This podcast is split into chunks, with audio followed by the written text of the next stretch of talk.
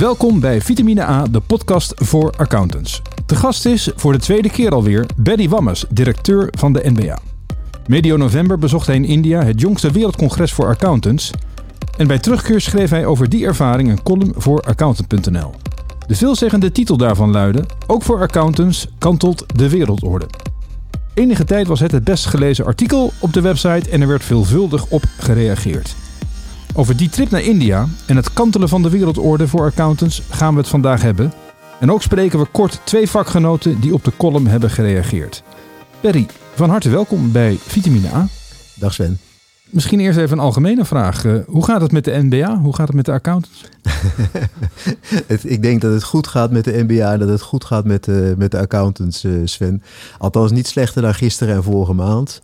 Uh, ik zie gelukkig nog steeds vooruitgang in alles wat we doen. Uh, uh, het is altijd uh, uh, vallen en opstaan, maar uh, vaker opstaan dan vallen, denk ik. Dus uh, ik, nee hoor, ik, uh, het gaat heel goed. Nou, dan kunnen we meteen door naar uh, uh, waarom je hier vandaag eigenlijk bent. Uh, Uh, neem ons eens mee. Uh, je bent recent in India geweest, volgens mij met twee collega's. Uh, met wat voor ambitie bezoekt de N B A zo'n congres en uh, hoe ziet zo'n delegatie eruit? Ja, nou met het laatste te beginnen. Uh, uh, de delegatie was dit jaar klein. Meestal hebben we een, uh, een aantal mensen die uh, op sleutelposities in het bureau zitten. Uh, maar we vonden het dit jaar ook niet verantwoord om uh, met een grote delegatie te, maken, te gaan. Dat heeft ook te maken met, uh, met uh, C O twee en dat soort zaken. Dat we zeggen. Maar we vinden het wel belangrijk dat we erbij zijn. En uh, dan kom ik op de ambitie. Uh, meestal, uh, het is niet zo verstandig om daar met een uh, vooropgezet uh, doel voor ogen naartoe te gaan. Het verstandigste is om daar gewoon heel open naartoe te gaan. En alles op je af te laten komen en in te laten werken. Uh, en de ambitie is dan, wat is er in de wereld aan de hand? Uh, en wat komt er straks ook naar Nederland toe? Hè, wat zien wij, wat we nog niet zien in Nederland? En andersom.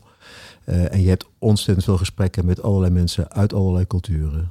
Um, kan, kan je de sfeer eens schetsen, het decor? Jullie waren in India, in Mumbai. Uh, dat is toch even wennen qua cultuur en uh, omgangsvormen wellicht. Uh, nou, het was niet de eerste keer. Ik ben vaker in India geweest. Uh, een aantal keren in Delhi geweest. Uh, ik moet zeggen, ik... Uh, Uh, en je bent bij India ben je natuurlijk altijd een klein beetje voorbereid, want het is een totaal andere cultuur. In Delhi uh, en ook in de rondreis die ik daar gemaakt heb, uh, ja, dan tref je altijd... Uh, het is een ongelooflijk vol land, het is een heel rijk land in termen van, uh, van, van verschillen en, en, en mensen. Um, maar ook uh, enorme schille contrasten. Hè? Dus in Delhi struikelt je letterlijk over de zwervers en... Uh, mensen waarvan je ook niet helemaal zeker meer wist of ze überhaupt nog leefden. In Mumbai vond ik dat heel erg meevallen. Mumbai is overigens een van de rijkste steden, zo niet de rijkste stad van India. Even voor de informatie, je hebt er enorme slums. Um, die er overigens ook voor een groot deel, nou, toch ook best nog wel weer redelijk uitzien. Uh, niet het idee wat je hebt van totale verval. Maar je hebt ook zesenveertigduizend miljonairs in Mumbai wonen. Op een bevolking van zeventien miljoen. He, dus het is, uh, het is het financiële hart. Dus je hebt uh, nogmaals veel verschillen tussen rijk en arm. Tegelijkertijd zie je ook wel de welvaart van India in zo'n stad. Je was in je column behoorlijk beeldend over hoe het eraan toe ging uh, op het congres. Uh, kan je ons eens meenemen naar binnen voor een uh, ja, impressie? Ja, kijk, en dat was, een, dat was op zichzelf wel een verrassing. Ik ben bij een aantal wereld, wereldcongressen geweest. Uh, de vorige was in Sydney in Australië. En daarvoor uh, onder andere in Rome en Istanbul. Uh, en meestal is het echt wel uh, ja, een, een evenwichtig beeld van de hele wereld, zal ik maar zo zeggen. Je ziet van alles en nog wat. En India was in dat opzicht anders. Want ik denk dat tachtig procent uh, uh, in, mensen uit India waren. En een hele kleine delegatie uit andere landen, relatief klein. Zo'n zesduizend mensen hadden zich ingeschreven, dus het zijn grote aantallen. Um, En het, het idee was onmiddellijk van, uh, ook in de, je zit dan in een zaal. Nou, moet je je voorstellen, dat zijn enorme zalen. Daar zitten gewoon drie, vierduizend mensen in, uh, met, met schermen, et cetera. Ja, daar viel je eigenlijk helemaal weg. Dus het was wel interessant uh, dat je, je je letterlijk, en soms ook onverstaanbaar... Hè, want ik schreef al in mijn column, uh, sommige van de delen die gingen gewoon in Hindi... Dus, het, dus dat is goed dat je je nu even voelt als... Uh, uh, ik begrijp niet zo goed wat me overkomt. Uh, waar gaat het over? Kan ik het allemaal wel volgen? Uh, ik zie alleen maar mensen die uh, anders zijn dan ik. Uh, dus voor een Europeaan goed om uh, even ook op, in dat opzicht uh, de kantelende wereldoorlog, wereldorde te ervaren. Zeg je dat die verhouding scheef was? Nee, helemaal niet. Maar wel ongebruikelijk. Uh, meestal heb je uiteraard meer mensen uit het, uh, uit het land wat organiseert. Maar nooit zo dominant aanwezig. Dus, dus wat je zag, ik denk dat dat ook door COVID kwam. Uh, dat er, zeg maar, minder, er wordt minder gereisd.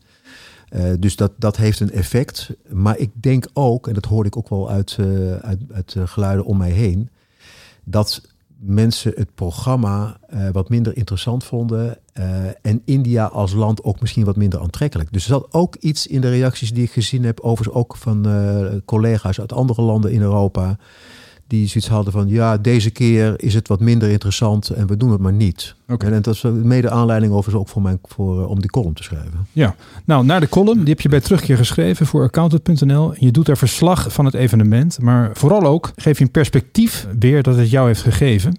De titel van je column uh, wond er geen doekjes om en luidde: ook voor accountants kantelt de wereldorde. Ik wil eigenlijk per onderdeel eens door die column heen lopen, omdat er meerdere dingen zeer uh, relevant zijn. Maar kan je voor de luisteraar nog eens in een paar korte one-liners schetsen uh, om welk belang het gaat? Ja, um, want laat ik zo zeggen. Kijk, voorop, India is niet zomaar een land. Hè. India is, uh, ik denk, het land met op dit moment de grootste bevolking ter wereld, één komma vier miljard. Net zo groot als China. En economisch uh, uh, groeit het harder dan China. Dus vergis je niet daarin.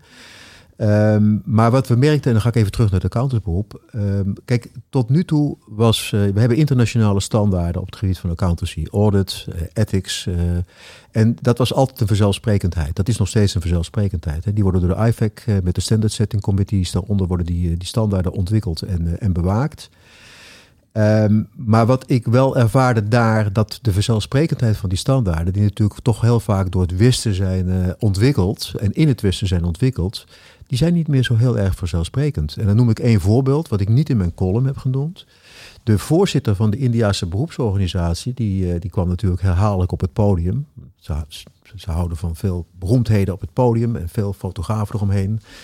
Um, en die zei van, ik beschouw mijn leden, dan praat je over een paar honderdduizend leden, eigenlijk als het leger wat uh, de overheid helpt in zijn ontwikkeling. Nee, en daarmee, uh, uh, hij zag dus eigenlijk ook de, de, de Indiase accountants als dienstbaar aan de staatsdoeleinden. Nou, moet, je zeggen, moet ik zeggen, uiteraard wij, wij praten over publiek belang. Maar wat je daar natuurlijk wel zag, is dat het publiek belang daar heel sterk het nationale belang is. En het nationale belang heel sterk door meneer Modi wordt, uh, wordt uh, gepersonificeerd. He, dus dus uh, je zag daar, en dan is vervolgens de vraag natuurlijk, hoe verhoudt zich dat tot onha- onafhankelijkheid? Hè? Dus je ziet eigenlijk, uh, uh, daar werd eigenlijk ook helemaal niet over gediscussieerd. Het was volstrekt vanzelfsprekend. Dus als je gaat kijken naar hoe die standaarden werken en wat de uitgangspunten van onze standaarden zijn, dan zie je daar echt wel, dan zie ik daar echt wel scheurtjes in komen. Al is het alleen maar weer het feit dat er nauwelijks over gesproken wordt. Ja, je zegt in je column, we bevinden ons op een kantelpunt waarbij de economische en politieke macht verschuift van west naar oost. Bedoel je dan dit? Um, van west naar oost, nou wat je ziet is, kijk, we, uh, laat ik het zo zeggen, um, we, we gaan toe naar, in mijn optiek, naar een multipolaire wereld, zoals ik dat noem. Dus, dus er, zijn, er gaan meerdere machtsblokken ontstaan, daar is het Westen nog steeds er één van. Maar dat betekent wel dat het Westen aan macht verliest. En wat ik al zei, de vanzelfsprekendheid van onze uitgangspunten, en die zitten dus ook in de accountancy-standaarden, ja, die staat gewoon ter discussie. En het is niet eens zo dat het debat daarover gevoerd wordt, want dat is eigenlijk beangstigend. Maar het feit dat gewoon het debat er niet over wordt gevoerd. En dat je gaat dus zien, uh, Marcel Vijvers geeft een stukje over uh, Chinese uh, bedrijven die aan de Amerikaanse beurs, beurzen waren genoteerd. Die worden daardoor de P C B van afgehaald, omdat ze niet voldoen aan de standaarden. Nou, uh, uh, er is vrijwel nauwelijks over geschreven, uh, maar dat is allemaal onderdeel van hetzelfde patroon. Je, je, ik vrees toch dat je landen gaat zien die eigen standaarden gaan ontwikkelen uh, op accountancygebied, maar dat niet als gevolg van een stevig debat of discussie, maar het is een sluipend proces. Ja. En dat is waar ik eigenlijk heel bezorgd over ben. Maar goed, dat is niet niks wat je zegt. Uh, er werd ook veelvuldig gereageerd op, jou, op jouw column. Eén uh, van de reacties was van Jan Bouwens. Hij is hoogleraar accounting aan de UvA. Uh, uh, research fellow aan Cambridge University en hij is ook managing director van de F A R. Laten we eens even naar zijn reactie luisteren. Is weer met Jan. Hoi Jan, goeiedag. Betty schreef recent een, een, een column over de kantelende wereldorde, naar aanleiding van zijn bezoek in India. Daar ja. uh, verschenen verschillende reacties op en uh, jij hebt er ook op gereageerd. Uh, kan je ons nog eens vertellen wat, uh, ja, wat jouw uh, gedachten waren bij de column van Berry? Ja, de column van Berry die ademde wat mij betreft uit dat we ons grote zorgen moeten maken over het feit dat de wereld kantelt en uh, dat zeg maar onze positie hè, van Europa daarmee uh, nou ja, op achterstand wordt, uh, wordt gebracht. Dat, uh, dat, dat, was, dat was in ieder geval de afdronk die ik kreeg uit het lezen van, van dit stuk. Um, ik, uh, ik, ik ben eigenlijk niet zo negatief daarover. Um, als je kijkt naar, uh, naar wat we weten uit, uh, uit, uit onderzoek, en dan is met name uh, het werk van Nobelprijswinnaar Douglas North, uh, dan zegt hij in feite van, uh, van dat innovatie eh, wordt eigenlijk het meest gestimuleerd in economieën waar, economie waar mensen maximaal vrij zijn om te doen en laten wat ze willen. En met vrij bedoel ik eigenlijk politiek vrij, dat bedoelt hij ook. Dus, dus de mensen mogen zeg maar zeggen wat ze willen, eh, zonder dat ze bang hoeven te zijn dat hen iets overkomt. Eh, wat ook heel belangrijk is, is dat zeg maar, er een rechtssysteem is dat mensen ook uh, zekerheid geven dat als ze iets kopen, dat ze het ook echt hebben. En als ze een stuk grond hebben, dat ze het ook echt hebben. Uh, en ook kunnen gebruiken. En dat je daar zekerheid over hebt. En dat er dus geen corruptie is die ervoor zorgt dat dat alsnog niet zo is als je denkt dat je een stuk grond hebt om dat te gaan gebruiken. Dat, is al, dat zijn allemaal dingen die heel erg belangrijk zijn. Dus democratie is heel belangrijk en heel sterk rechtssysteem is heel belangrijk. Nu zie je in heel veel landen in de wereld zie je dat op zijn kop gaan. Nee, de, de, uh, minder rechten, voor, minder politieke rechten voor mensen. En ook zeg maar dat, uh, dat, dat juridische recht, dat zie je ook gewoon met voeten getreden worden. Denk maar eens aan wat er in Rusland is gebeurd met, uh, met de oliemaatschappijen. Uh, en da- daar is Rusland niet uh, uniek in. Nou, uh, als, we gewoon, als we nou in de E U ons vooral richten op het in stand houden van die democratie en ook het ervoor zorgen dat het, ons rechtssysteem blijft functioneren zoals, zoals het functioneert en misschien nog een beetje beter, dan denk ik dat we helemaal niet in zo'n slechte positie zijn in de wereld. Dus het glas is niet half leeg, maar half vol? Het glas is zeker half vol en ik denk nog wel wat meer ook. Ja, Berry, Jan zegt eigenlijk kantelende wereldorde. Valt wel mee, het glas is minstens half vol. Ja, dat betwijfel ik, uh, of dat zo is. Ik ben het overigens volledig eens met Jan dat we onze democratische uitgangspunten en ook ons rechtssysteem, dat, dat, uh, dat, we, dat, uh, dat we dat moeten handhaven. Sterker nog, dat is een enorme kracht. Um, maar, uh, en Jan legt dan de koppeling met innovatie. Dat denk ik ook. Hè. Ik denk dat wij mogelijkerwijs flexibeler en creatiever zijn dan landen die strikt autocratisch worden geregeerd. Maar de vraag is wel of innovatie en democratie en uh, recht, uh, recht evenredig zijn met de economische groei. Want dat is het punt wat ik maak. Uh, wat je ziet in Europa en in de Verenigde Staten is natuurlijk dat gewoon de economische groei de afgelopen decennia zelfs gewoon minder is geweest. Um, uh, en als je dat doortrekt, ja, dan zie je natuurlijk daar enorme economische grootmachten ontstaan. Um, en dat zijn toch autocratisch geregeerde landen. En we zien hier natuurlijk een ouder, verouderende bevolking. Uh, dat heeft ook alles, alle consequenties, ook alle effecten op, op, op, op hoe, hoe mensen de samenleving ervaren, de mentaliteit van de mensen. Dus ik vind het allemaal niet zo heel erg vanzelfsprekend uh, dat dat bij ons uh, op die manier uh, tot, tot, tot, tot, tot hele goede resultaten leidt. He, dus nogmaals, uh, ik vind de, de hoge standaarden, ik kom ook even terug op het accountantsberoep, dat is iets wat we moeten bewaken. Dat is uh, de democratische standaarden, het rechtssysteem. Maar het moet wel bevochten worden. Het is geen vanzelfsprekendheid. Uh, en ik vind ook, uh, dat is mijn persoonlijke mening, ik ben overigens geen econoom, maar dat economische groei en welvaart moeten we niet onderschatten daarin. Uh, ook voor de generaties die, naast, die na ons komen. Uh, dat is iets wat je in die landen, economische groei staat voor alles. China, India, uh, ook de Verenigde Staten, uh, die, die, die, die, die zetten daar natuurlijk altijd op in. Um, ja, dat, uh, uh, wij hebben natuurlijk heel veel verworvenheden. Um, en ik bespeur hier wel eens, uh, ook wel eens de neiging, omdat uh, ja, het is wel goed zo. Uh, en dat is niet zo. Ik denk, uh, ik denk dat de bedreiging groter is dan, uh, dan we denken.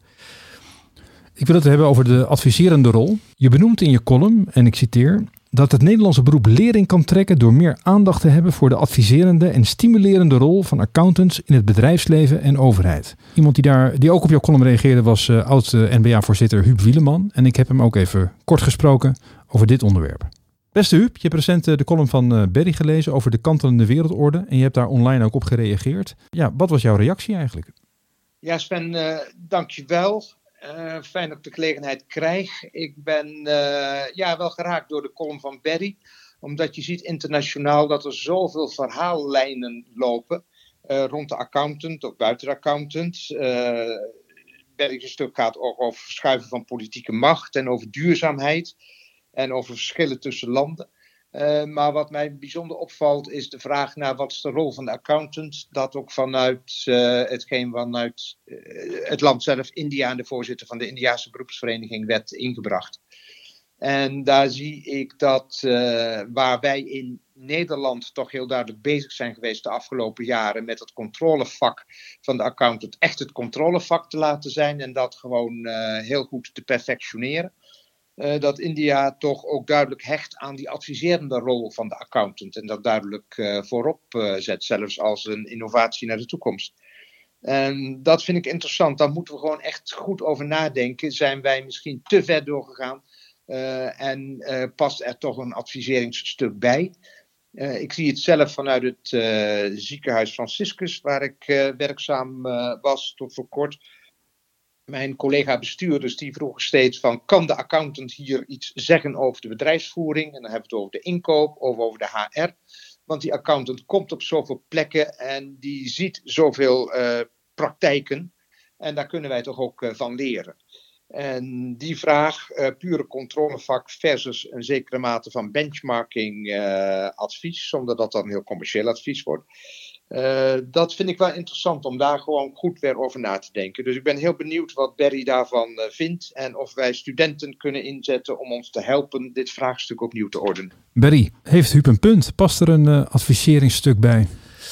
Uh, ja, Huub heeft een punt. Uh, maar misschien is het goed om even terug te gaan naar de, naar de historie. Hè? Want de reden natuurlijk dat de controlerend accountant uh, nu doet wat hij of zij doet, is, is, daar is natuurlijk een reden geweest. En dat was natuurlijk toch dat er de onafhankelijkheid in het geding was en dat de commerciële motieven van het beroep uh, in de jaren negentig uh, prevaleerden.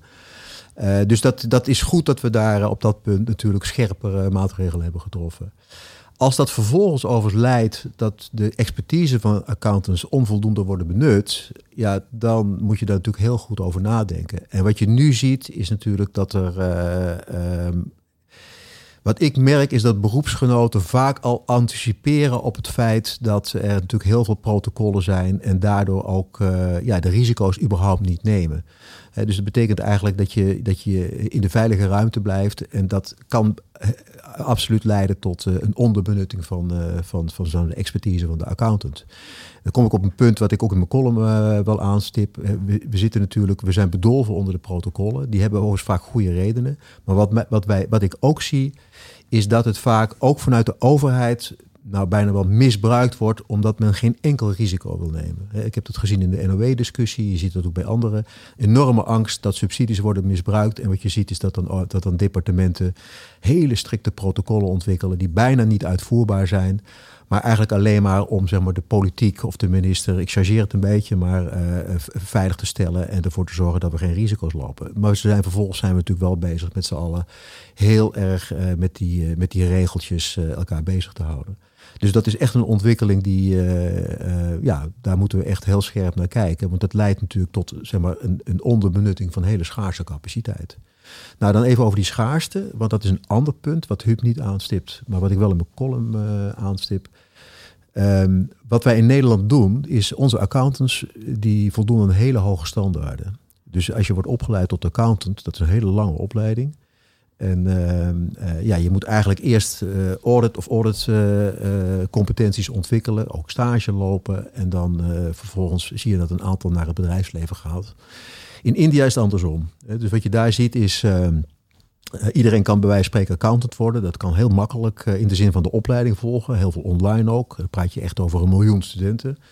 Uh, dan is er vervolgens uh, na vier jaar, vier en een half jaar uh, doe je examen. Daar zijn ze heel streng in. Dus per jaar gaan zo'n vijftienduizend tot twintigduizend studenten die, uh, die krijgen dan hun titel. En dat is dan wel interessant, want dan ben je helemaal geen auditor. Dan ga je gewoon, kun je de business in. En wat je ziet is tachtig procent die gaat de business in. Dus heel veel mensen zijn daar gewoon in controllers of C F O of andere financiële functies of adviesfuncties zijn daar actief. En twintig procent wordt auditor. Bij ons is het precies andersom. Dus we hebben een hoge standaard, maar dat leidt in tijden van schaarste wel tot extra schaarste. En daar zouden we heel goed naar kunnen kijken. Ik denk ook dat het tijd wordt om ons opleidingsmodel, daar is heel goed op door te lichten. Uh, want we hebben onszelf natuurlijk wel ons hoofd uh, al een tijdje lang in een, in een strop gestoken. Uh, die misschien wel goed is. Uh, want nogmaals, de mensen die op dit moment accountants zijn, die voldoen aan de hoogste standaarden. Uh, uh, werk genoeg, uh, goed werk genoeg. Maar of het voor de samenleving voldoende is, uh, dat is nog maar de grote vraag. Je zei in je column ook uh, iets in de geest van uh, het opleidingsmodel voelt als een corset. Ja. We, wat moet er anders in dat uh, accountantsonderwijs? Ja, dat, dat, uh, uh, ik denk dat er heel veel anders moet. Kijk, wat we nu zien is uh, de C E A en de Raad voor de Praktijkopleiding, die hebben de afgelopen half jaar, afgelopen jaar een uitgebreide uh, onderzoek gedaan naar de studeerbaarheid, want dat is echt een probleem. Hè? Want heel veel mensen vallen af, studenten vallen af uh, in de praktijk of in de theoretische sta- uh, stadium al. Uh, en het heeft alles te maken, die opleiding zit bomvol. Hè? Met, met, die moet voldoen aan allerlei eisen. Wat ik al zei, als je accountant wil worden, moet je, moet je zo'n beetje alles, alles kunnen. En het einde is echt wel in zicht. Hè? Er kan gewoon niet meer bij. Dus die studeerbaarheid is, is een punt van zit er, moeten we daar niet veel meer in schiften. Uh, ook is die opleiding wel goed vormgegeven, goed gestructureerd. Maar daarachter ligt nog een veel relevantere discussie. Is ons kwalificatiemodel wel goed? En dan praat je over de titelstructuur. Ik, hoe het precies moet, uh, ik denk dat het van belang is om daar, hè, daar, daar kan ik van alles van vinden en zeggen, maar dat moet je echt wel met elkaar doen. Dat gaan we overigens ook doen bij de M B A, uh, op relatief korte termijn al. Uh, en dan, uh, dan moet er toch een, een wat structurelere oplossing gevonden worden voor uh, zeg maar deze issues. En, en, en wat betekent dat, gaan we doen? Uh, betekent dat dat er allerlei nou, gesprekken plaatsvinden? Of ja, wat we gaan of? doen is, want kijk, we, de, de, er spelen allerlei zaken op dit punt. Wat ik al zei, de studeerbaarheid. Ik, uh, ik heb begrepen in januari, Stip op de Horizon heet het project van C E A en de Raad van Praktijkopleiding. Dus die komen met een eindrapport. Um, maar wat je ook ziet bijvoorbeeld, uh, de, in het kader van duurzaamheid uh, is de overheid nu bezig om te kijken van ja, dat moet natuurlijk een soort, uh, dat moet in de wet worden vastgelegd als jij assurance moet verlenen.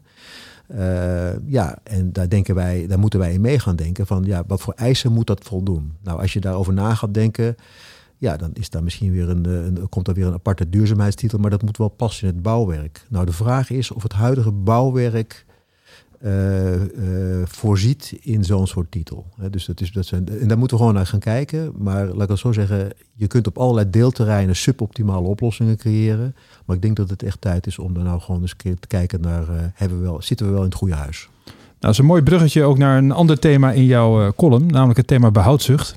Uh, jij zegt daar, de inwoners van Europa zijn gemiddeld vijftien jaar ouder dan die van India, dat met gemiddeld negenentwintig jaar het jongste land ter wereld is. Dat leidt tot behoudzucht. We maken ons eerder druk over onze pensioenen dan over economische vooruitgang. Wat gaat er mis bij ons? Ja, dat was, dat was iets wat ik net al, uh, waar ik net al aan refereerde. Uh, um, de risicomijdendheid. Hè? Dus, dus uh, uh, we zijn natuurlijk, we, heb, we hebben allemaal heel veel hè, in termen van, van welvaart. En we zijn bang om dat kwijt te raken. Terecht ook. Ik denk even, ik bagatelliseer op geen enkele manier de discussie ook over de pensioenen. Die is overigens ook heel relevant voor, voor de jongere generaties die na ons komen. Dus dat is allemaal van belang. Maar wat ik wel schets is, uh, wat je in India zag, was een ongelooflijke dynamiek. He, dus, dus wat ik al zei, ja, jonge mensen die hebben hun leven voor zich. Uh, die, uh, daar kwam ook heel veel ambitie uit naar voren. Ja, als je vijftig bent of zestig, uh, ja, dan ga je geen ambities formuleren die misschien twintig of dertig jaar duren. En daar was dat volkomen vanzelfsprekend. He, dus hoge ambities, uh, een, een, een ijzeren zelfvertrouwen, dat, we dat, dat, dat men het ook allemaal echt ging realiseren. Uh, en dat is een mentaliteit, uh, uh, ja, dit, daar mogen wij best wel wat meer van hebben. Ik wil ook nog even teruggrijpen op iets anders wat je al hebt aangestipt. Uh, dat gaat over de standaarden. Maar in je column zeg je heel specifiek: de implementatie van standaarden rond digitalisering, zoals S B R en R G S, verloopt moeizaam. Kan je daar eens op reflecteren?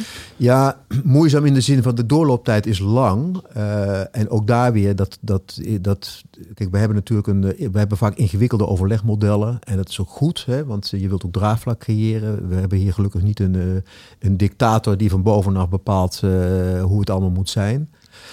Um, maar je ziet ook op dat punt dat het, er is geen besef van urgentie. Het gaat allemaal zorgvuldig, stapje voor stapje. Het zijn processen die jarenlang duren. X B R L, S B R, S B R is zo'n voorbeeld. Er werd in de jaren negentig al over gesproken.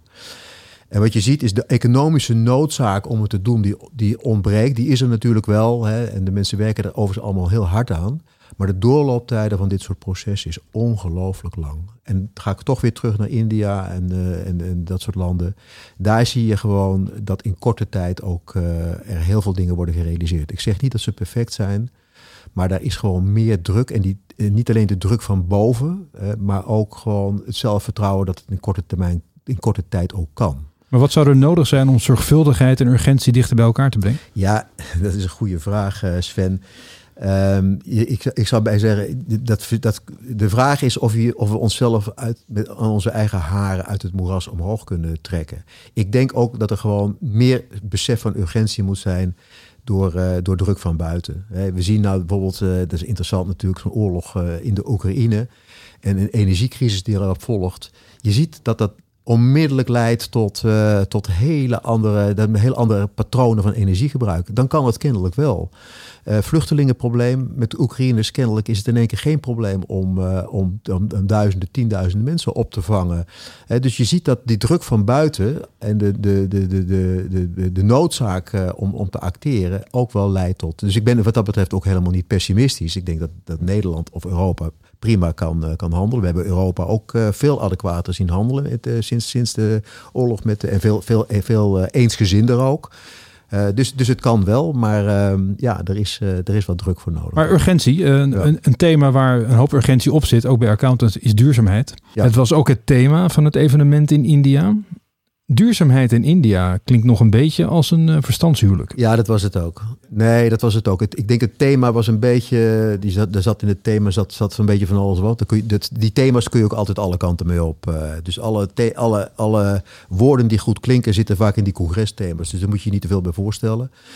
Maar uh, dat nog even in het licht van de, de kantelende wereldorde. Ja. Als je door die bril eens naar dit thema kijkt. Ja, dan is het ook daar simpel. Ik, ik zag twee dingen. Ik zag één, uh, er waren wel westerse gasten. En er werd uh, ook veel gesproken, door, met name door die gasten, over de standaarden. Dat is ook interessant dan. Hè? Dus dat wij dan weer...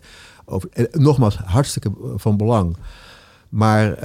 Uh, ja, hoe moet ik zeggen, het zijn niet de onderwerpen die de gemiddelde congresdeelnemer tot groot enthousiasme bewegen. Een, een, een, een lang gesprek over standaarden. En aan de andere kant zag je dan met name de, de, de, de Indiërs. Uh, dat ging ook over duurzaamheid. En dat, was, dat had een beetje de lijn van... het is ongelooflijk belangrijk dat we het doen. We gaan de wereld overwinnen, maar we doen het pas in tweeduizend vijftig. He, dus, dus daar zat zo van, want we moeten toch eerst eventjes... ja, we hebben een grote bevolking uh, te, te, te voeden. We hebben her en der nog wat kolenmijnen waar wat kolen in zitten. Die moet ook eerst op. Ik, ook nogmaals, ik, ik overdrijf het misschien een beetje, maar dat was wel een beetje... Maar over urgentie gesproken, is, dan ligt de urgentie dus hier.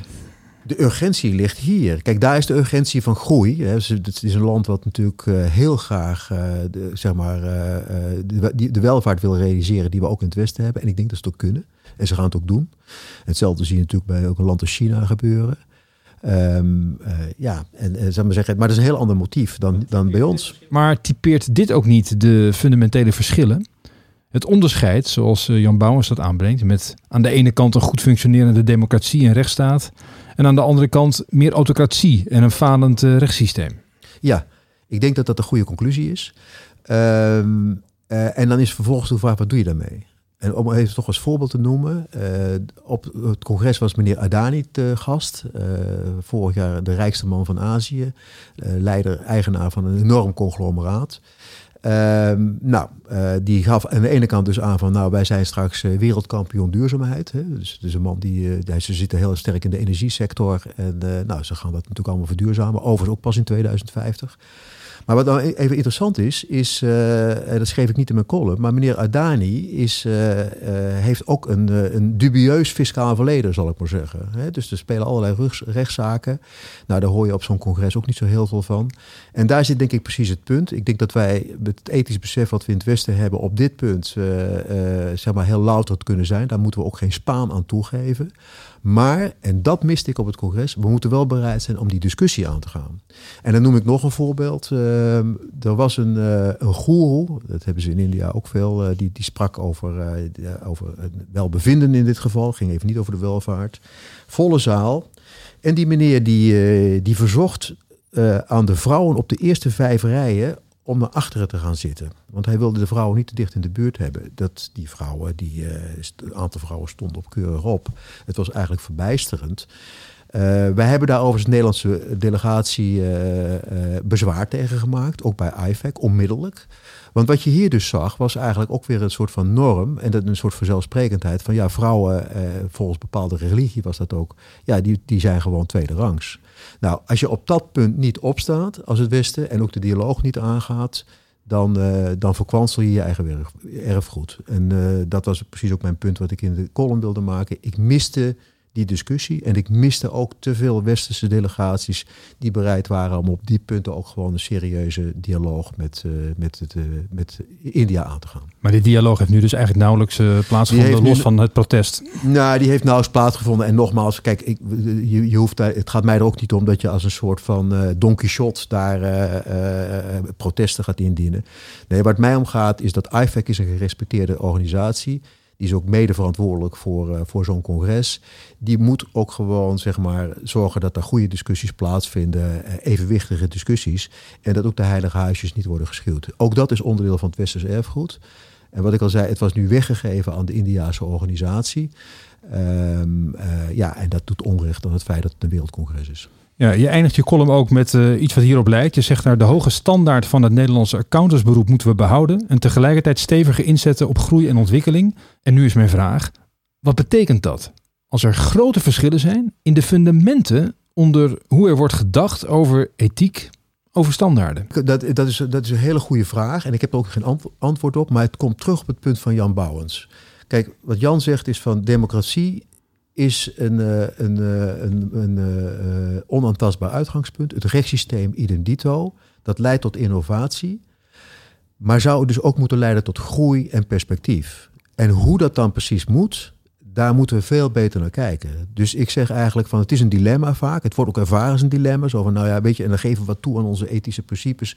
Maar ja, dat leidt dan tot minder handel en dat leidt tot minder. Nee, laten we eens kijken of het en-en kan. Of we dat soort dilemma's nou eens een keer kunnen overstijgen. Maar dat vergt wel gesprek en soms misschien ook af en toe een gevecht. Nou, groot verhaal, cruciaal thema. Dit gaat ook over toekomstige generaties. Mijn laatste vraag. De accountants die nu luisteren, wat, wat, wat kunnen zij doen? Wat kan de N B A, of wat mag de N B A van hun verwachten?